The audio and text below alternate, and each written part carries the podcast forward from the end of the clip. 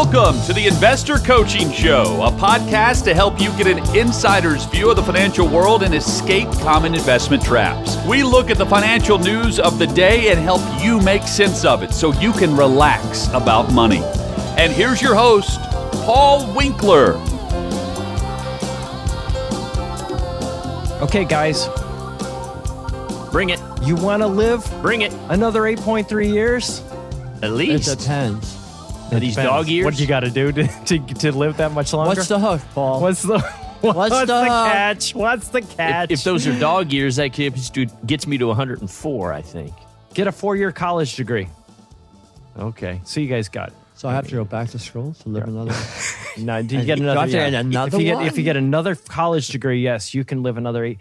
All right. Now, so this is uh, correlation isn't causation. Uh, you know, it, it's one of these studies that I looked at at first and I go, uh, correlation isn't causation. What are you talking about? If you don't have a four year degree, you're going to die 8.3 years earlier. Eh, you know, you might, if you look at the demographic that goes to college, there's going to be, you know, there might be a difference there in some circumstances where it's not universal. And, you know, they, Right. sometimes there's bad research out there. But there were some things in this article that I wanted to run by you because I think it is really fascinating from so many different perspectives. You know, so you think about it, some people are more implementation oriented, and what that means is there was there's this old research on from Kathy Kolbe and Jed the Kolbe. Oh, there's an remember that? the past. Yeah, you remember that, Evan? Yeah. yeah, of course. So you know, conation. Uh-huh. The idea of conation is I was a we ins- 7373. 7373. So Yes, sir. you were quite the fact finder and you had a bunch of quick start Yes. and not as not as much follow through. And not, not having follow through is not a negative. It just means that you're not going to be an interior decorator uh, or an implementer, which Right. is the last one. Which is you're not going to sit there and you know worry about quality workmanship of the drill that you just bought. Um, if, you're, if I'm talking too fast for you, it's just because you don't really need to know this stuff. But so let's move on to the next topic. But no, but, but thi- no, but this is the point on implementer. It's you know some people just they're not going to be fact finder oriented. In other words, they're not going to be research, research, research, research, research. They're going to be more. I'm going to go build a house, or I'm going to you know work outside, or I'm going to work with my hands, or something like that.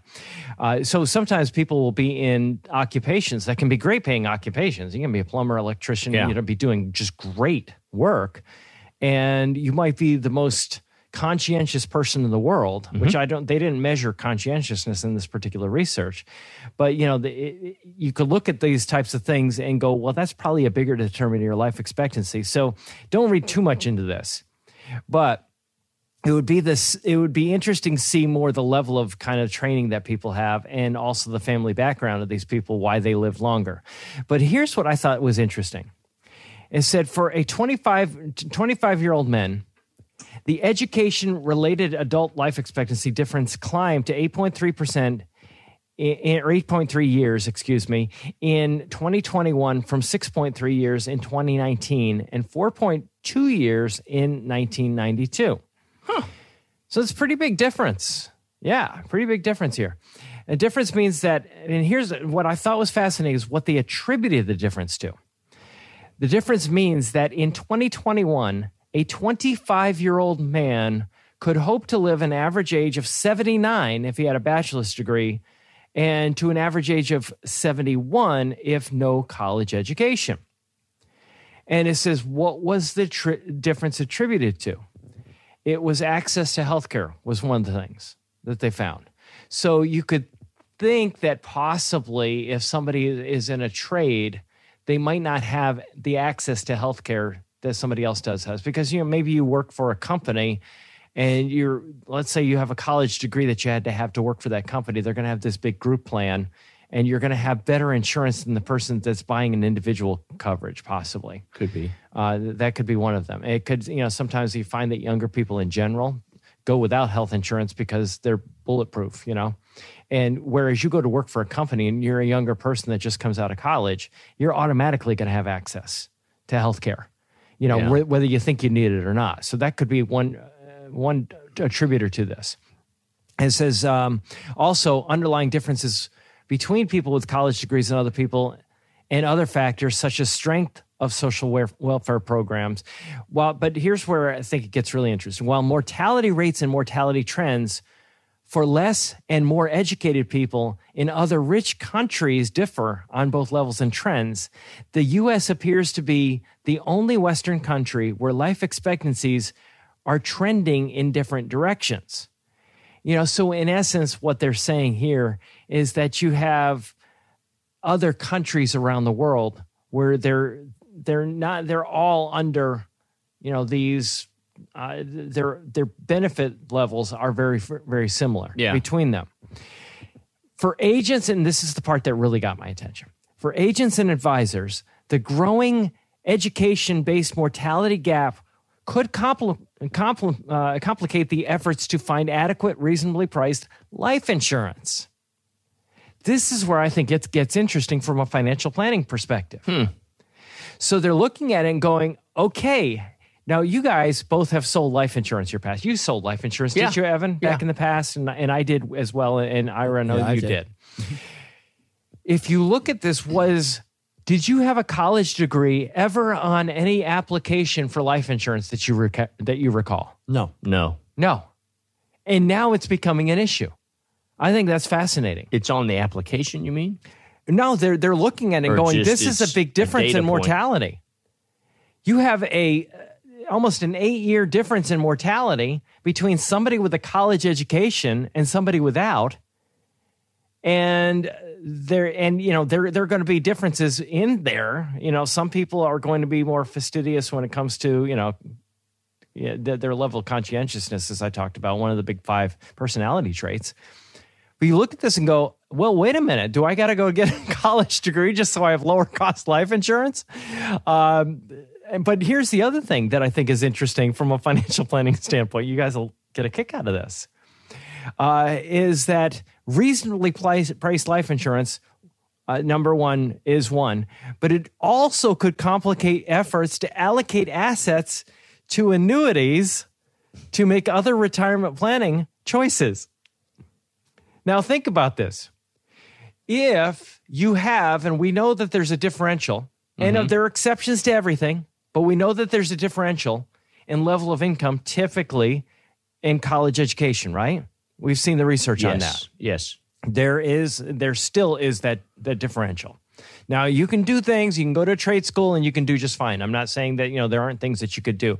But in general now what group of people would be more likely to buy an annuity you know when it comes down to it? With somebody with a ton of money with lots of assets or somebody that is very very now even i you know people say oh you hate annuities always you know some financial advisors say that Yeah. No, tho- those guys are winkler you know they, they they all hate annuities no there are certain times that they make sense Yeah. but how many people actually annuitize which uh, is It's like three percent. yeah, it's ridiculously low, Yeah. Evan. Yeah, exactly. And annuitization is taking your lump sum of money, handing it to an insurance company, and saying, hey, I got $100,000. Pay me an income that I can't outlive. And typically, when I've recommended these things, it's been when somebody's of advanced age, they're in their 80s, and they're about to run out of money. Mm-hmm. And they just can't afford to run out of money. And the last thing on their mind is anybody inheriting their asset. They, they just want to Yeah. make sure that they have enough to make it out with dignity. Right. So that is when annuit- annuitization makes sense. That's what they were actually developed for. They are almost never used for that purpose because the investment advisors make a lot more commission selling them as an investment accumulation product. And and people don't like giving up that control. They don't. I mean, it's, They don't. there's a behavioral component to that as well. So, back to who would be more likely to use this product for its initially designed purpose would be people with not much money left. Mm-hmm. And and typically those types of people are going to be people that didn't have high incomes throughout their working mm-hmm. career, so they didn't accumulate enough. Mm-hmm. And there can be that aspect of those people that didn't have a high income, but they were just fastidious regarding saving money. So you can have exceptions to that rule too, right? But here's the thing who is it that is going to get hosed buying an annuity because they're not going to get as much money as they would like to get from the product when they annuitize it? It would be the people that don't typically end up being college educated. Mm-hmm. They're the ones that are getting the raw deal. because they have the shorter life expectancy. Right. Yeah. Right. If you have a shorter life expectancy, an annuity is even a worse deal for you. Yeah. If you think about it. Because Well, because- only if you annuitize. If you annuitize, and that's what I'm talking about. Yeah. Right. Yeah, and and that's what I'm saying, let's Ira. that Is if you annuitize, Right. it is a bad deal. It's a bad deal either way if you don't, because I don't think they're a good accumulation product.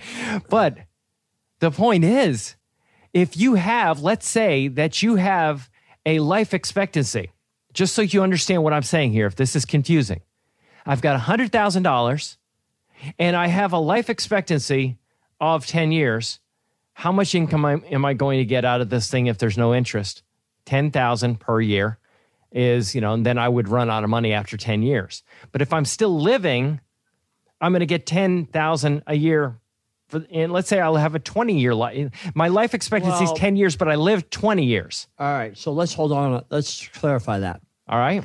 because if you do a life annuity at what the insurance company is going to look at your age mm-hmm. and your expected mortality based upon their calculations Correct. so if they think you're going to live eight years at eight years you're actually not going to get that $100000 out because there is going to be part of a calculation what if you do live longer Right. the only way you're going to get your They're- hundred They're going to take some out, of that mortality risk. You know, they're not going to take it all. the only way you're going to get your hundred thousand dollars out over that ten year period is if you do a ten year period certain. Yeah, correct. But then if you live after that, you don't get anything out. right. If you do a ten year period certain and life, right. meaning if you die in the sixth year, your beneficiary will get money for four years.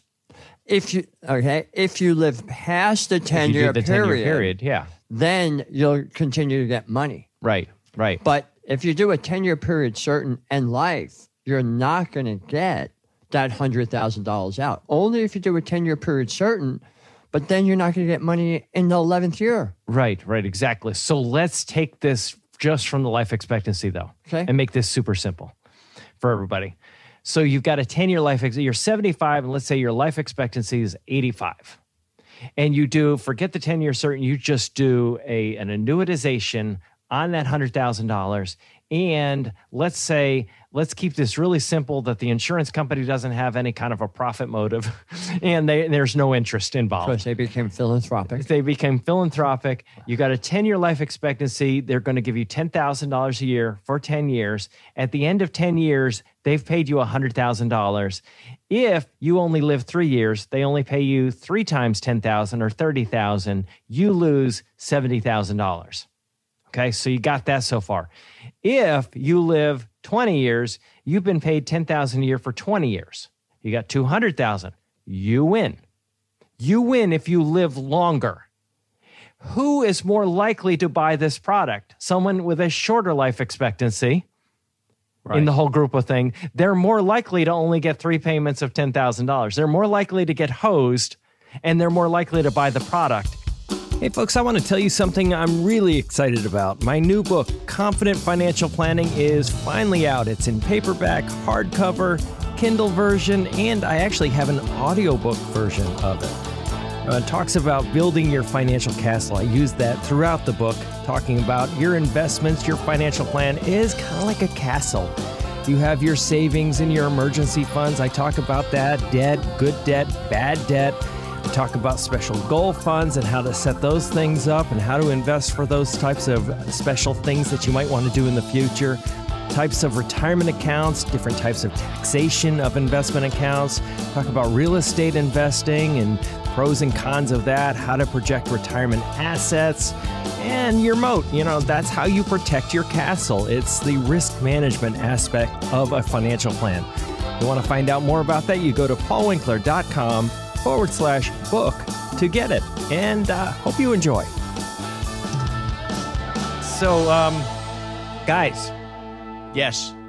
I, this is something Matt Matt Murphy and I were talking about. Did you see? Somebody told me about the crypto the new cryptocurrency Ah, here we that go. was Friday. created by AI. Yeah. You see that? No, you were talking about Friday. Oh yeah, that's right. You you heard me on the, on And the do radio what now? They created a cryptocurrency by using AI. They did the marketing. They created the uh, the logo. They created everything using AI. And this guy, it took off like crazy. It just shows you that people will buy anything. Anything. And they will buy they will they will buy anything. But you know, it's really interesting. There is a big financial firm who shall remain Say it, say it. Edelman. Edelman. Uh, he's really big. He's Oh, my God. Really, he, he is really big into the crypto. He just loves this stuff, and he's so mad about the idea of regulating crypto. It, it just it makes him really. And I'm just going, don't. It's not an investment, guys. It is not an investment. Don't do it. Uh, but anyway, so this this was on CNBC this past week, right here. I want to go back to crypto for just a minute. You mentioned KYC and AML rules, anti money laundering rules, know your client rules. Isn't the whole point of crypto to you know preserve anonymity for the owners of crypto and and how hard will it be if you do have if you did have rules like that in the US and other countries would crypto just disappear because a lot of people just wouldn't want to own it because the whole point for them is to stay off the grid I mean, think about that. Uh, If all of a sudden you're regulating and going, you know what, uh, you guys can't hide. And, you know, we had the whole thing that supposedly, if you buy something using crypto and you happen to be one of these lucky people that actually made money, you bought it crypto at one price and then you sold it, turned it back into dollars to buy something that you wanted to buy, there's technically a taxable gain there. And you're supposed to pay taxes on that. Correct. I, I don't know if uh, how much they're Evan. You probably know more. Are they actually tracking that, and they have any ability to track that? They are starting to have that. They're authority, starting to do that. So, okay, so there's there's a regulation. Coinbase issued. Uh, it wasn't a It wasn't a 1099 Mm-hmm. but it was basically a list of transactions. Mm-hmm. And yeah, they're they are starting to track that so that you are able to file your tax return. So if they're looking at this and regulating and going, okay, now we're going to regulate it, and you're not necessarily going to have this ability to hide, you know, behind it, Right. you know, money launder or, or whatever you're doing, you know, drug transactions or, or whatever people are trying to use it for, mm-hmm. doesn't that take some of the attractiveness out of crypto? Not number one. Now it, it was never, but you think about it, it's it's like like any currency. When you look at currencies in general, they can fluctuate in value. And the idea being that you use a currency as an investment, it wasn't really what the whole thing is. This is one of the attractive things. It Yeah. wasn't necessarily that it was going to make money as an investment, but that's what they're talking about here. technology creating risk, but also creating opportunity. Uh, certainly, there were crypto products that were designed to be anonymous and the like, and then you know quite useful for nefarious activity. Right. Okay? But hundred dollar bills. Okay, people use hundred dollar bills for nefarious activity. Are we going to shift from hundred dollar bills to programmable money? Now it's a whole different deal because a hundred dollar bill is a real bill, real money. Hey, this is Paul Winkler. Hope you enjoyed today's edition of the Investor Coaching Show. You want to learn more about what we do? Go to our website, paulwinkler.com. You can watch some of the videos there, and if you're not already a client, you can set up a free initial consultation. Until next time, I'm Paul Winkler, reminding you that I believe that more educated investors are more confident investors, and confident investors are more successful investors. Have a great one. Advisory services offered through Paul Winkler Inc., PWI, an investment advisor registered in the state of Tennessee. PWI does not provide tax or legal advice. Please consult your tax or legal advisor regarding your particular situation. This information is provided for informational purposes only and should not be construed to be a solicitation for the purchase or sale of any securities.